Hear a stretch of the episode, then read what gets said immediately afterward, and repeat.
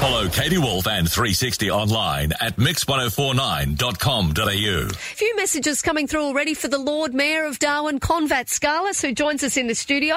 Good morning, Kon. Good morning, everyone. It's a great day today, and hopefully it will rain. Yeah, we're all hoping so. Now, Kon, uh, we were just talking, obviously, to Matt Cunningham from Sky News about that special report.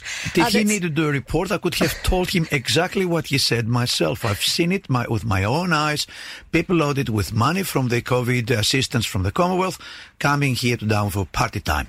However, I have to say that I also had information that quite a few of the women from the communities, they spend their money on white goods, which is a great idea.